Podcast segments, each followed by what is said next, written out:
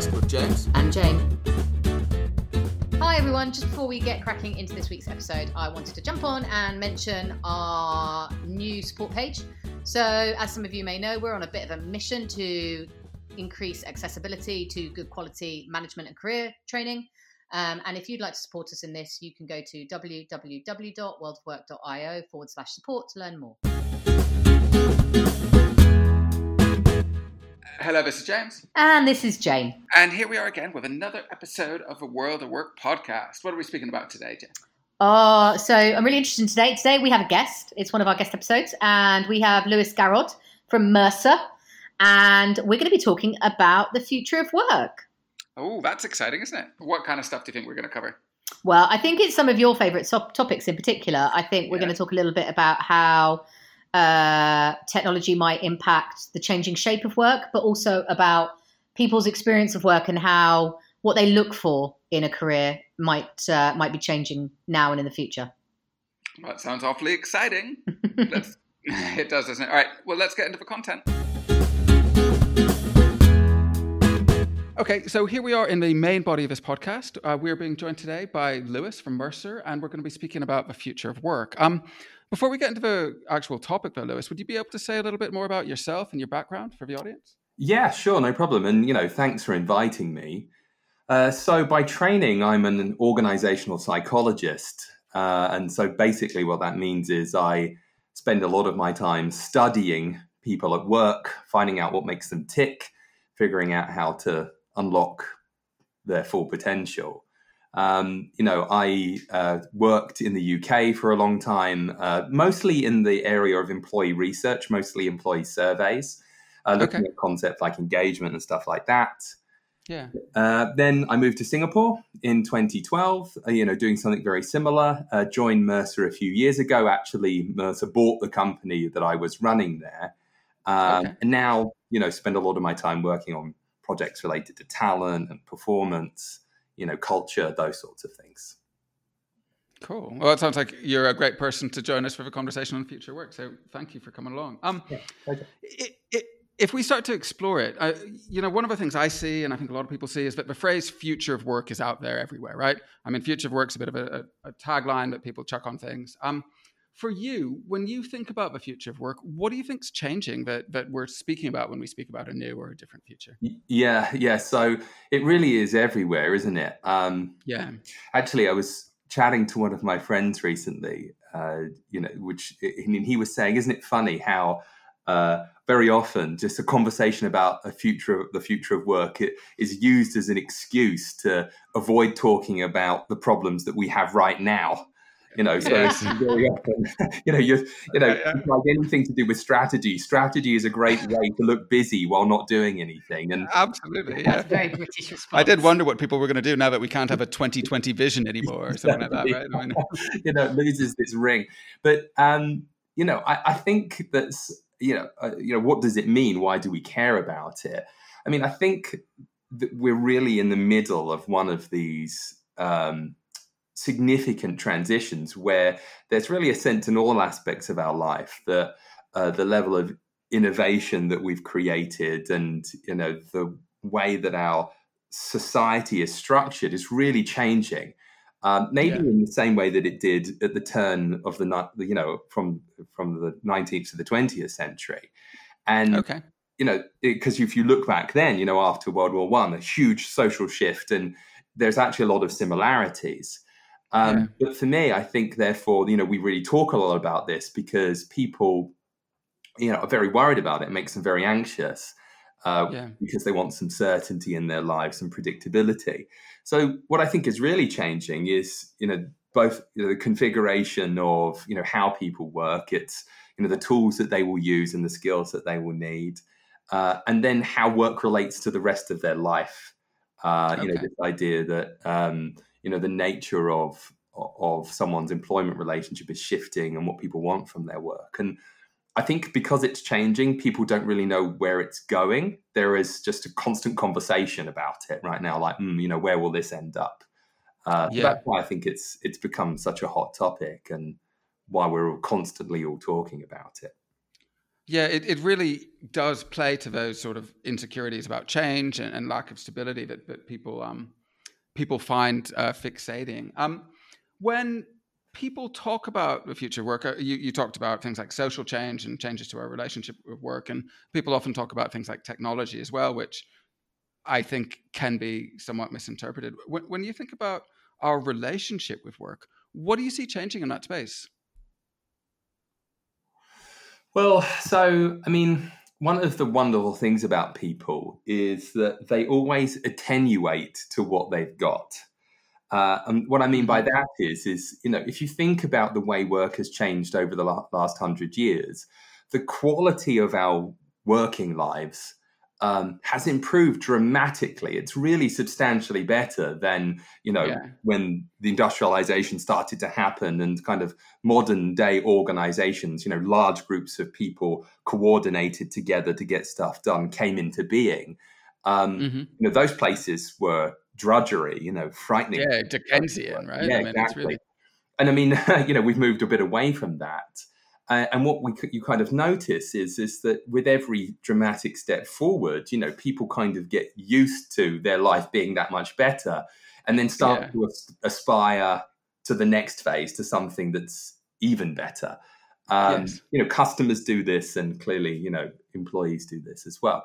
So, you know, I think we've got to this stage where actually, you know, if, if most people look at their work lives, um, you know, you, if you if you kind of compared it back to twenty, maybe in thirty years ago, they're pretty fulfilling. You know, they've got they've got goals. You know, we, we, we um, companies aspire to have environments where people respect each other. Your boss, there's an expectation. Your boss, uh, it, you know, helps you to be a success. You know, those things, you know, are quite common in the workplace now.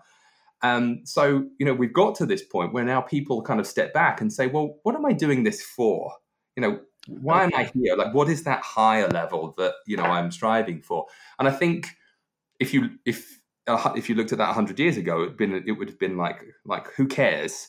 But in the modern yes, age, yeah, it's yeah. become something people are striving for and uh, is important. So I think that's one thing. You know, this sense that uh, people are really looking for a lot more meaning from what they do because they're they're afforded that opportunity uh, like they never have been before.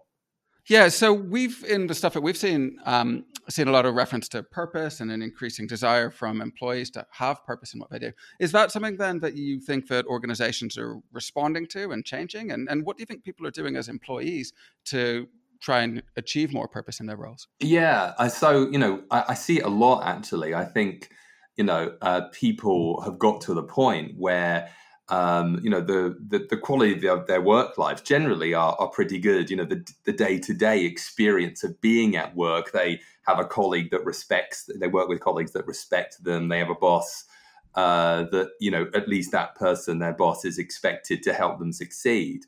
And yeah. because of that, I think you know now people are saying you know they attenuate basically to to that situation uh, and they've started to say, well, actually, I want something much more than that. I'm, i want to do something that I really believe is is worth doing that has that higher value.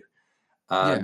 You know, it's kind of in the same way it provides. It's almost like an ideology. you know, I want yeah. to like really believe in something, and I think people generally have that need and uh, see an opportunity to fulfill that need through work. So, you know, one of the key things. Um, you know, so we see a lot of conversation about that, you know, having purpose and doing meaningful yeah. work. The thing that I think we get wrong about it, I say we, I mean, um, people working in human resources or leadership kind of work, is that mm. we think that, you know, what that means is the organization has to state some sort of higher goal and then transmit that to employees and people who like a, a, vision or a mission of some kind that's really yeah, it's like i'm going to give you some purpose sit there uh-huh. here have some meaning and yes. if, you kind, if you look at the research on that that just doesn't make any sense um, you know uh-huh. purpose and meaning comes from inside a person they find it themselves and mm-hmm. so i think what you know smart companies are doing is sort of saying well look how do we create an environment where people can connect what they want to achieve in their life and their work to what we're trying to do as an organization you know find some sort of connection between their their purpose sure. and meaning in life and yeah. and the work that they do. Um, i think unilever for example you, you, does that has been doing that kind of thing really well. They hold these purpose workshops and they've been doing it yeah. for a few years. It's a good example do, do you find that people know what their purpose is at the start of this process, or do you think that they're looking for a purpose and, and don't have any sense of what their own internal motivators and drivers are when it comes to purpose? Well, so like, you know, so the, the I actually think what people are looking for is meaning, you know, uh-huh. and um, I think purpose is a form of meaning. Uh, so if you think of meaning as um, you know what meaning is is is a uh, is a connection between something meanings connect things and so the highest form of meaning is connected to some uh, you know to some very very big concept you know the you know yeah. something that's very important at the highest level and i yeah. think the purpose then is something that's connected you know that connects you in your current state to some sort of important future right? It's it's right. about goals. It's about saying that's where i want to be. This is how i'm going to make an impact. Um, yeah. and so i think that uh, because of that most uh, because it's about meaning and it's about connection when people have this conversation they almost always find that uh, it, it really it's about other people. And what i mean by that is is that you know meaning is experienced as part of culture in society you know you, it's it's you kind of thinking about how i want other people to feel either yes, because okay. i did something that made them feel good or feel you know if some you know some people are a little more um, status oriented how i want other mm-hmm. people to feel about me right sure. okay that's also yeah, important yeah. so you know uh, i don't think people know what it is but if you kind of ask them what do you find meaningful and what's important to you it usually comes in the in the version of well you know i'd like other people to think this. Yes. Or that yeah, yeah. right? How interesting. Yeah. So social like the social context of work i think is uh, extremely important and you know probably under discussed and you you mentioned that um the some organizations may you mentioned that some of some organizations maybe don't always understand that it uh, uh meaning comes from in themselves. Do you think we've seen a bit of a trend lately of organizations who sort of have uh, even been described as almost cult like in their drive to be, you know, uh, driven and have engagement levels sky high through yeah. mission and things like that. Is that something that you are seeing organizations move away from, or is it still quite unique to find organizations who are thinking about understanding how individuals make meaning of their roles and how they can connect to their own sort of motivation? Um, so, so I do not think organisations are moving away from wanting to be that kind of cult. I think that's okay. probably a goal for many of them. Like, oh, you know, you know, okay. you know and uh, quick drink this Kool Aid. You know, it's, it's fantastic. Yeah, yeah, yeah, yeah. Um, because uh, you know, to be honest, that makes it easy for that organisation to get stuff done because mm-hmm. you know yeah. binds people together, etc.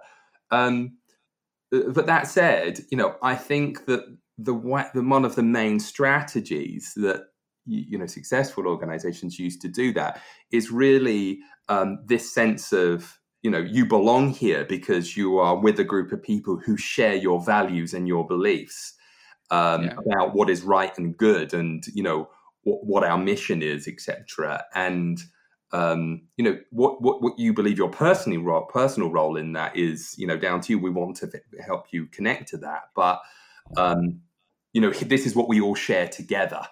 And I think you know there's some organisations that are just lucky that they have a mission that just you know naturally uh, connects to uh, what people find meaningful, and others have to be a little more creative and inventive. Yeah, yeah, yeah, yeah. But like I said, you know, this is an entirely modern phenomena. Like, you know, if you went back, I don't know, fifty years or some, uh, maybe even not quite so long, people will be like, "Why does that matter?" Absolutely, and and you see that when you, or I certainly see it when I have conversations with uh, significantly older relatives. You know, I mean, it's just a different mindset on what I look for in my work and what my peers look for in their work. Well, and I think you when you talked about attenuation, I think you're really accurate. I think you know there was not an assumption that you could put food on the table post World War II, right? So that was there was a large part of it that was making meaning by providing for your family, yeah. by creating a safe uh, and stable income. Mm-hmm. Um, I think what what slightly what I'm interested in is especially is with this move to sort of the future of work and, and people all being purpose driven or there being an expectation, mm-hmm. is there still a room for those people who maybe just find purpose elsewhere in their lives through family, through volunteering, through hobbies, yeah. and just want to turn up and get the job done yeah, well. Do a good yeah. job, nine to five, and that's is, fine. is there still a place for them, and how do we? How do you think organisations will, will well, treat those people? So, um, you know, I like to read a lot, and uh, one of my sort of social science heroes is a professor called Roy Baumeister. Do you know? I don't know if you've heard of him, but he's a um, he wrote a really what I find very entertaining book called Meanings of Life. Right, not me, mm-hmm. and you know, he's the, the, book is all around. You know, so what do people find meaningful and why? And you know, he's he, there's a chapter about work, a chapter about family, about you know, uh, spirituality, whatever, and yeah. um, you know, all the way in which people find meaning in life, and all of those things coexist. As in, you know, um, you know they uh, people find meaning in all of those things in their life and you know usually somebody has a dominant one over the other but one of the points he makes and the book is fairly old now i think 20 30 years old but it's really relevant even for today is that yeah. you know meaning through self you know i find meaning by discovering myself or finding myself is the primary way that people find meaning in the modern age you know by you know discovering myself and um, you know, if you can do that through work or other ways, it, you know, then you're doing the right thing. And yeah. and so, you know, I do think that there's there's room for you know those other um, conduits for for for fulfilling connection and purpose. But the other thing he says is that look, you know, the model of meaning through work or through employment generally follows three categories: job, career, and calling. These were the three things that okay. psychologists talk about. So you can find meaning in your job, in the specific stuff that you do, because yeah. you know you find the tasks uh, or, or, interactions associated with it as positive, and you know sure. give you a sense of purpose. You can find meaning in your career because it helps you grow as a person, feel like you're making progress. I don't know, maybe increasing your earnings so that you, you know, can provide more for your family, whatever it might be. Uh-huh you know, and some people experience meaning uh, through the, the sense that their work is a calling. Oh, I, you know, I was made to do this. It, it's yeah. within me. And yeah, yeah, you know, obviously, some professions lend themselves to that kind of um, uh, way of thinking about work. But you know, the, all three basically can exist within a person, uh, and all of them can now enable people to feel connected. So, you know, I just think it, we've got a lot more sophisticated as well, not just in enabling people uh, uh, to have the opportunity to say, I want to do something meaningful, but sort of understanding the role that work plays in people's lives. It's not just a way of earning money; it's a it's a yeah. component of their identity. Yeah. yeah. And, you know, one of the things that, that we are looking to explore at some point is, you know, in a hypothetical world, if people work less, what does society bring in to fill the void left by the, the some of the purpose that people bring um, or, or, that people gain through their work or that sense of meaning that people gain? And, and, you know, we think a little bit about, you know, hypothetical 15 hour work weeks or whatever they happen to be and, and wonder if that's ever possible. I mean, what, what's your view on that? Uh, what do you see the relationship between meaning and work and working time being? Do you see yeah. there's any relationship in that? Yeah, that's a great point. Um, so what's my perspective on that? So, so uh, there's a there. Uh, so, my one of my first perspectives is uh, just the economics of this. I find very interesting. So, I was reading a book uh-huh. by a guy called Tyler Cowen. He's an economist in the United States, and one of the things he points out, which I thought was really interesting, is that the people who earn the most money, like at the top end of the earning spectrum, tend to work the most. As in, you know, the people who are the in that top one percent. Um, what if you look at what they're doing, they aren't people who have like now made money and stopped working. They almost always actually are working more. Yeah, and they're on to um, the next project and the next yeah, one, and they're exactly. maybe serial founders or whatever it happens to be. Yeah, and actually, people who um, who are in lower value jobs and you know who who earn less money per hour tend they tend to be the people who actually try to avoid work more. Who um, you know maybe are feeling like, well, this isn't just worth it for me. And I think there is something to do with the fact that you know the, the, the very high value work usually has a lot of purpose to it. And if you think of the lower skilled work it can feel a lot more disconnected and a lot more menial. So you know in terms of people working less i think the evidence is is that if you give them something to do that they really want to do that they really believe in then they will use their time to do that. So i think there is an incentive for people to want to use their time uh, for something meaningful for something valuable and right now, you know, jobs, work, what you know, economic contribution uh, is a significant way for people to achieve that. Um, you know, is it possible that in the future that you know we just you know we'll get to a point where actually because machines and automation will uh, mean that we need to work much less uh, that you know people will start to drift towards a 15 hour work week. I mean i don't know. I mean i my it, my my instinct tells me that people will start to fill their time with other types of work that um, they find meaningful and useful like you know social contribution or whatever it might be. Yeah. And we'll see and even if that even if you think about, you know, I guess our redefinition of play, so sport has become major industry, even things like, you know, spend on political campaigning and all that stuff, which is to some extent semi-play based in, in terms of it. It's, you know, it's it's a passion projects for people. Yeah. That's now business. And that's and, and, you only have to look at the stats of volunteers, retired volunteers. Uh-huh. So and how much more there's loads of data around how when you're transitioning from the workplace to retirement, if you have voluntary roles of which align to your purpose and you enjoy doing them, you're far more likely to have a positive mental experience of the transition into retirement. Yeah, yeah, it's fascinating. Um, you know, yeah. so Mercer does loads of work on retirement, and I think we think that it's. Um, I don't think we think that. I know it's on its way out. Like, as in, because uh, just the the the the, yeah. num- the, numbers don't work, right? Uh, yeah. You know, we're getting. Um, like longevity is something that's happening. You know, people are living longer. Uh, there are even real projects to try and extend lifespans.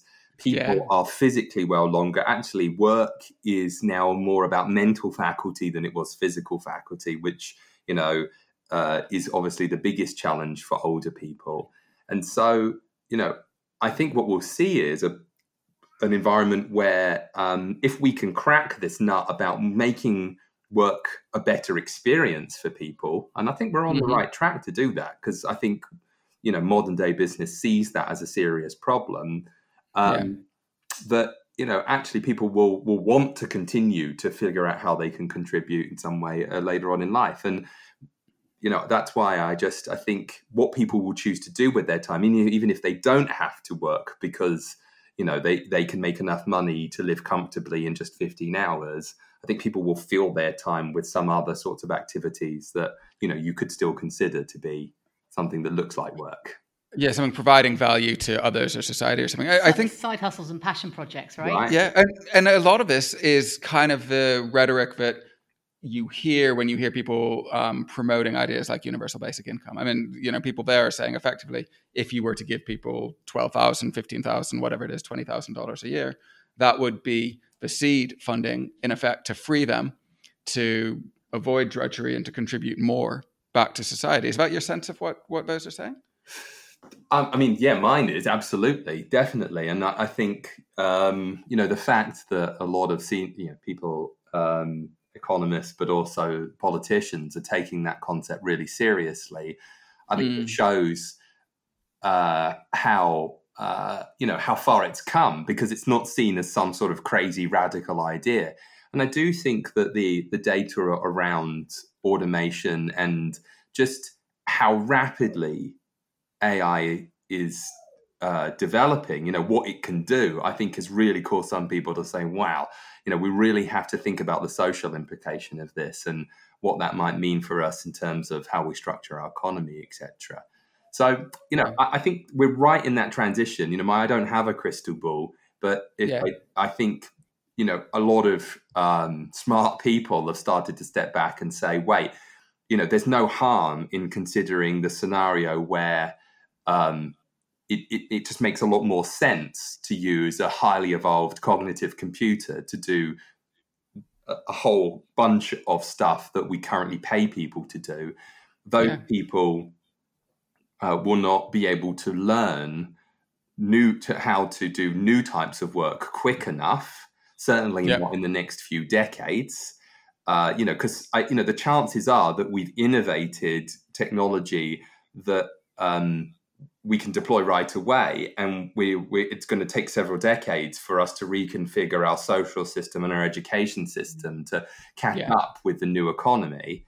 And mm-hmm. we've seen that before too. And you know, in that transition, we're going to need to figure out how to support people and give them things to do, and you know, enable them to contribute effectively and to get that meaning and purpose that work provides and the economic benefits that go with it yeah totally exactly you know the other thing that i think is is interesting about this you know just talking about how technology is changing things faster than you know people can adapt which is um, you know if you think about a lot of the new companies that are really successful just how young they are many of them you know they, oh, yeah. emerged in the last you know, I don't know. Well, I mean, Amazon, I guess, is slightly older. You know, it's 20 years old or something. Yeah, it's 97. It's yeah, Amazon. Exactly. Yeah, so it's 23. It's wow. like know, ancient. ancient. Yeah. yeah, exactly.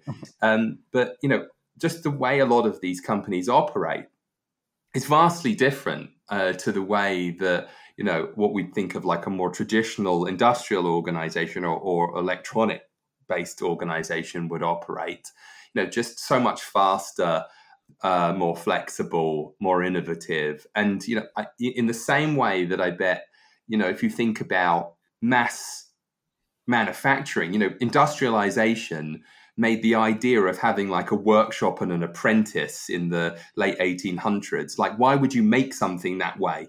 You know, yeah, yeah, yeah, that's crazy. Why would you do that? so silly you know they they just it just completely revolutionized the way the economy works in the same way these organizations are deploying technologies and they kind of would look at a more traditional industrial organization and say why would you organize that way um, yeah. and you know do they just start with a completely different mindset so just the way that um, you know like agile as a concept you know in terms of the very fast paced iterative mm-hmm. team working the idea that no one individual can be a superhero. It's all about the quality of interaction, highly transparent, very fast iterative working, which actually yeah. also creates highly meaningful, purposeful work. It ticks all those boxes. That's a key part of it.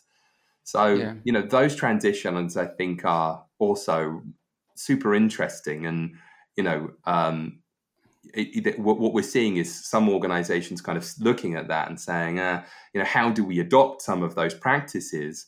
But the truth is, is that they actually fundamentally need to change the way they're structured, the way that they think about what successful and good work looks like, and that will take many, many years.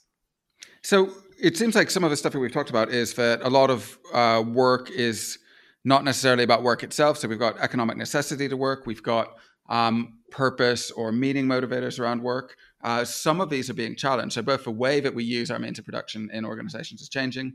Um, our our desire for what we're looking for through that's changing as well. Do you see the relationship between individuals as workers or whatever we want to call them and organizations changing? Uh, do you see any dynamics in that relationship beyond the purpose piece? Well, so I mean, I mean that's one you know, obviously, in the last few years, there, has been a lot of talk about concepts like the gig economy, etc. You know, um, and uh, the idea that that that would there would be a surge in in the gig economy, which I'm not really. You know, if you look around you, you know, it, it doesn't seem that uh, they're that all of a sudden, you know, organizations are transforming to be much more dependent on this contingent workforce, etc. Yeah. Um, you know, so why do I think that is? You know, it could be that this is just a very slow transition. It could be mm-hmm. that actually you know, one of the things that work does, that a job does for someone, is it provides some consistency and predictability in someone's life. Um, yeah. And, you know, it's incredibly, that's incredibly important actually for many people's mental health, you know, be to be able to sort of have some sort of plan for how, uh, for what their future will be like. Um, mm-hmm. And many other aspects of our society are built around those models, like how you're going to get a mortgage if you yeah. show that you've got predictable income.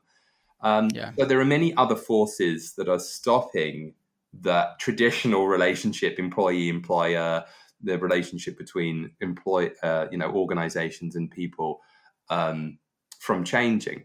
Uh, you know, it seems to be right now something that uh, isn't changing that fast.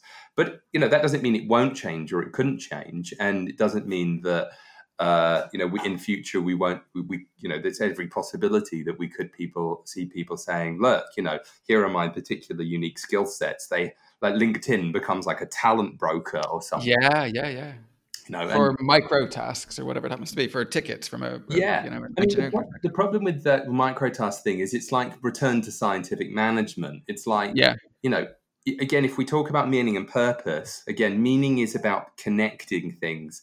Um, usually, some sort of goals, and remember, like goals have hierarchies. The mm-hmm. you know, if you think about how something becomes meaningful you think about the thing I'm doing is connected to this slightly yeah. bigger, more important thing, which is connected to this even slightly bigger, more even more important thing, which is connected to this even bigger, slightly even more important thing, etc., and so on. Yeah. And so, as soon as you segment work and just make it lots of individual little bits, it by yeah, it becomes transactional. Yeah, it loses its meaning.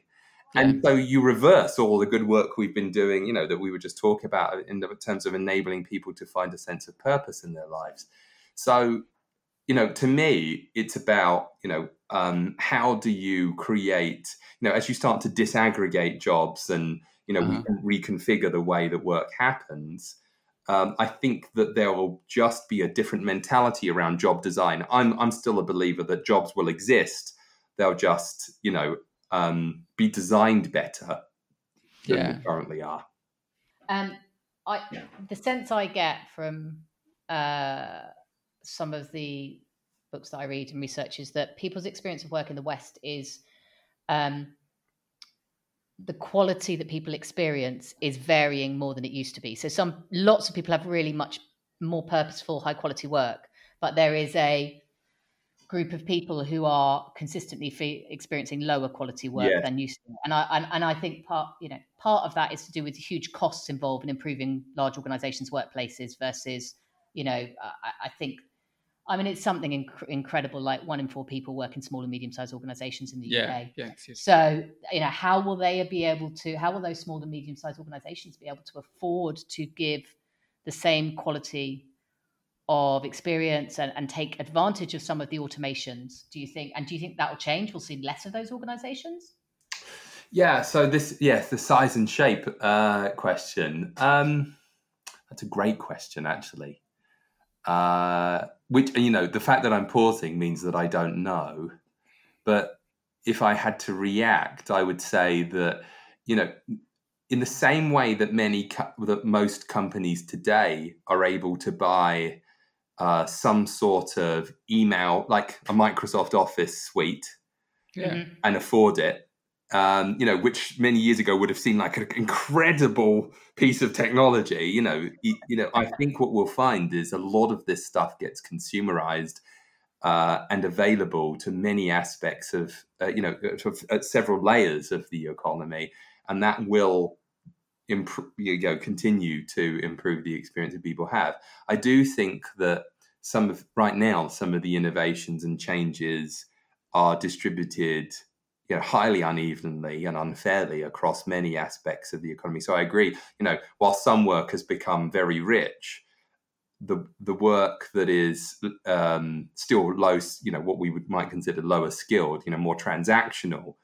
I think you know there's less money to pay those jobs, um, I think increasingly we're seeing those that work become more impacted by automation and technology, and so those hmm. people I think are the, at, at, at, the most risk of finding their work either disappear or become extremely limited and meaningless. And yeah. you know, from their perspective, you know, just so disconnected, it just doesn't feel like you're doing anything that adds up to anything. And I, I think that's there's a social responsibility for us to kind of say, well, so what do we do about that? Yeah. I think that's where the skills conversation really starts. Um, yeah. And what I would say, you know, the last we didn't talk about skills capabilities, but you know, the work that we've been doing, uh, particularly you know with some governments, really looking at uh, what you might call soft skills or core skills or horizontal yeah. skills. Um, you know, those things are really changing and becoming more important. And uh, you know, you begin to recognize that we're so focused on technical skills that sometimes we say, well, these soft skills around cognitive, you know, basically thinking critically and, you know, being able to connect across a broad set of concepts uh, how we relate to others, collaborate, empathize, influence groups mm-hmm. of other people. And then last, you know, how we stay relevant, you know, uh, be adaptable, and manage ourselves personally you know we don't these skills are kind of skills that um, yes you can teach people but you know most people just accidentally learn them that we're not we don't structure yeah. them into our education or even into our organizations in maybe a way that we should and i think yeah. we'll increasingly see those things becoming import, more important yeah. And and that links back to your point about you know we might be able to change our organizations but changing society could take 20 years because our education system isn't geared for this kind of thing. Our, our structures our durations of education don't really fit i believe. No and i think i think it's the economic point is really important. My uh, my mum's an ex-teacher and mm-hmm. she's got a theory that uh, the caring professions will be the best paid profession uh, set of professions in 50 years time she said there'll be like one microcosm of number of people doing it because robotics will do the majority of us but for the truly wealthy, they will want individual human carers. I love, and that. therefore, yeah. and I just, I, do you know, I had this conversation. My mum's not really one for talking about this yeah. stuff, and she said that. Oh, when have you been thinking about this? Yeah, and she was like, I just think teachers will be the best paid. Do you know because there'll be so few of them? Yeah. So you know, uh, do you know who Scott Galloway is? Oh no, I don't. He's a marketing professor. He's a, you know he's very amusing. So um, I rec just you know YouTube him or something. He's he's fun. But the thing that um, so I was watching a talk by him, and he was talking about some of the research around, you know, how people in caring roles live longer. Yes. And, yeah. you know, he said, which evolutionarily makes sense because if you've got people who look after other people, they're valuable for the community. So you want yeah, yeah, yeah, yeah, yeah, yeah. How funny. Yeah, one of the most, um, one of the best ways to have long term health is to look after other people because yeah. it clears out bad cholesterol. He sort of, I, I, he was talking about this, and you know, he was saying, "Well, why do you think women live longer?" Yeah, it's kind of a good point. Around, it right? yeah, yeah, yeah. Gotta stick around. Yeah, yeah, yeah. So I love that because you know I do think that the the research on looking after other people, providing social value, um, etc. You know, all of those things, both at work and in, and socially, has a lot of benefits. And you know, if you think about you know some of the leadership role models that we you kind of look around today, they're just the opposite of that. They seem self-centered and absolutely almost. And so, yeah, it's amazing to kind of think that even in the modern, like one of the problems with mass media is is that it still enables people who are completely self-obsessed to get ahead. You know, I don't know what you're talking about. Yeah. No idea what you're referring to. We don't know anything. Uh, no, no, no, exactly. You know, we, I'm sure we all have our own idea about you know people who might be like that. Yes, yeah. yes, yeah, we're we're imaginative. I think. Oh yeah. Well, that sounds like. um Oh, I could talk about this forever. Yeah, that sounds like a great whole other set of conversations in there. Um, but I think we are going to draw it to an end because we've had uh, we've some great chat there. Thank you for. yeah, we've run out of time. And if there's uh, people are interested in the work that you do and the work that Mercer do, where should they uh, where should they go? What can they look at? Yes, uh, so um, you know, two social media outlets. So uh, LinkedIn, you know, very active on there sharing. So just you know, you can find me, follow me, add me, whatever it is, uh, and on Twitter, uh, sharing a lot of content and ideas on there.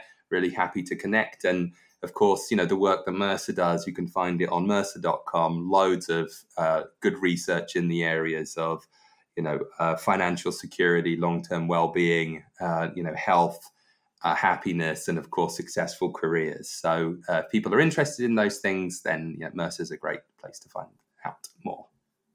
Great. Thanks for um, helping share a conversation that, that spans so many broad areas about the future work. I thought that was really helpful. Yeah, it's a pleasure. Look, it's just great to chat to you. And like, uh, uh, yeah, I, I really enjoyed the conversation. So, yeah, thanks very much.